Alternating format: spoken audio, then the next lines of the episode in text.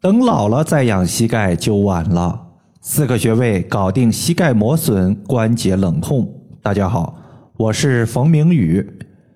有一位朋友他说，我现在的膝盖疼痛情况好了很多，尤其是膝盖不咋怕冷了。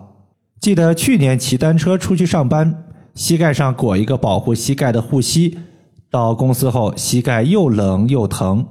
经过今年的艾灸，冬天上班不再用膝盖护膝的情况下，冷痛的情况没有出现。谢谢老师。膝盖问题其实每天问的朋友还是蛮多的，但是真正能够把膝盖问题解决的朋友确实不多。尤其是膝盖的磨损、老化、冷痛、水肿等问题，这些病症问题它不是一天导致的。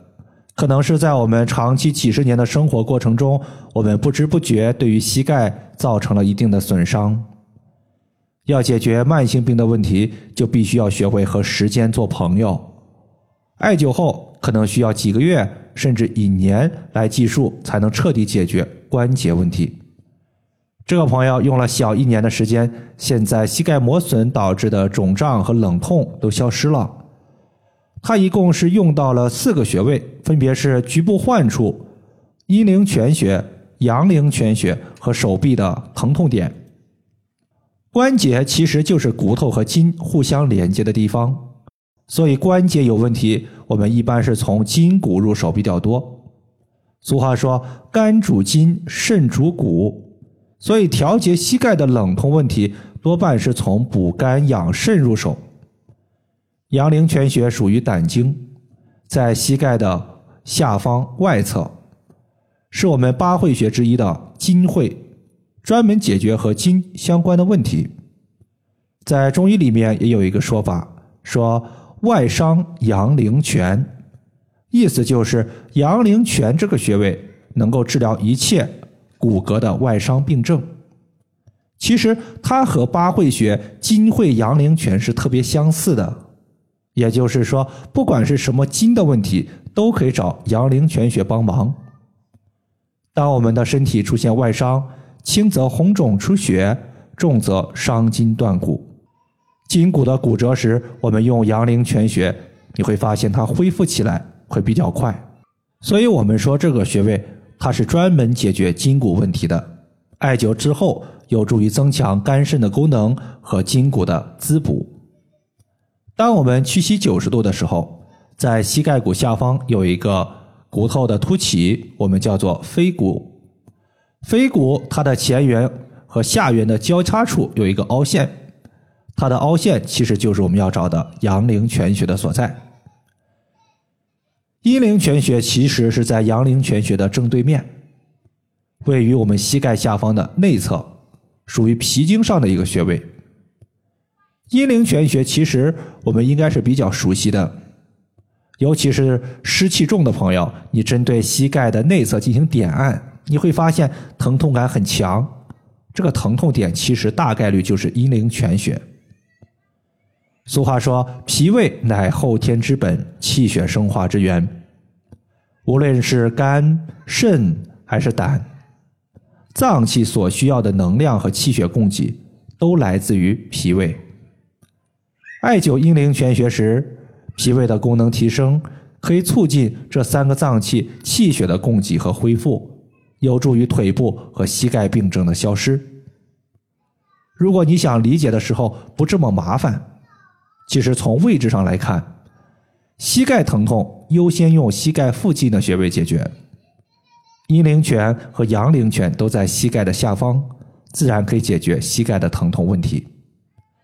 在找阴陵泉穴的时候，我们用食指沿着小腿的内侧骨由下往上推，推到膝关节附近，你发现推不动了，这个骨头向上弯曲了，在向上弯曲的凹陷处就是阴陵泉穴的所在。在艾灸局部患处时，我相信很多朋友都会做，但是做的呀可能不太到位。患处自然指的是疼痛部位。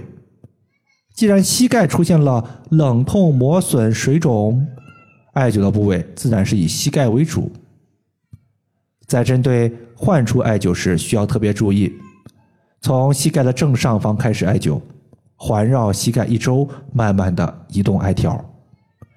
比如反馈的这位患者，他就特别喜欢拿一根四厘米的石墨艾条，点燃后从膝盖的顶端头部开始环绕膝盖画圈圈，一定要艾灸到我们膝盖外侧边缘的骨头缝，因为膝盖是一块骨头，但是骨头上它是没有穴位的，穴位它一般就是位于骨头和骨头之间、骨头和筋之间，或者是肌肉之间。比如说，在膝盖的骨缝里面有三个重要穴位，分别是鹤顶穴、外膝眼和内膝眼。这些保护膝盖的穴位都在骨头缝里，它不是在我们的膝盖的骨头上。所以，如果你想要有一个好的效果，你艾灸时一定要艾灸到膝盖边缘的骨缝里面。上面的穴位其实都主要集中在膝盖的附近。而手臂的疼痛点貌似和膝盖呀是八竿子打不着，怎么会能用手部的穴位来解决膝盖疼痛呢？其实它的原理来自于全息对应。咱可以把胳膊想象成一个人的腿，此时胳膊的小臂和腿的小腿是对应关系。那同理，手肘窝对应的就是膝盖后方的腘窝，手的大臂对应的是我们的大腿。那么此时你想一下，膝盖疼痛，它对应的是不是就应该是手肘尖儿呢？这个患者他就是在手肘尖涂抹蓝色的艾草精油，然后拿着纯铜刮痧板，从手肘尖儿顺着手臂外侧向下刮痧，也就是刮向我们的手腕部位。在刮痧时，他发现从手肘尖儿往小臂前方大概一点五寸的位置，疼痛感特别强。然后他就在这里重点刮痧了三分钟，随后又绑了一个大号的绿烟艾灸罐在我们的手臂的疼痛点。艾灸时，他发现边艾灸，他自己的膝盖好像没有之前那么凉了。其实这就是膝盖的一个全息疗法的应用。以上就是我们今天针对膝盖的保养和病症的调理，就和大家分享这么多。如果大家还有所不明白的，可以关注我的公众账号“冯明宇艾灸”，姓冯的冯，名字的名，下雨的雨。感谢大家的收听，我们下期节目再见。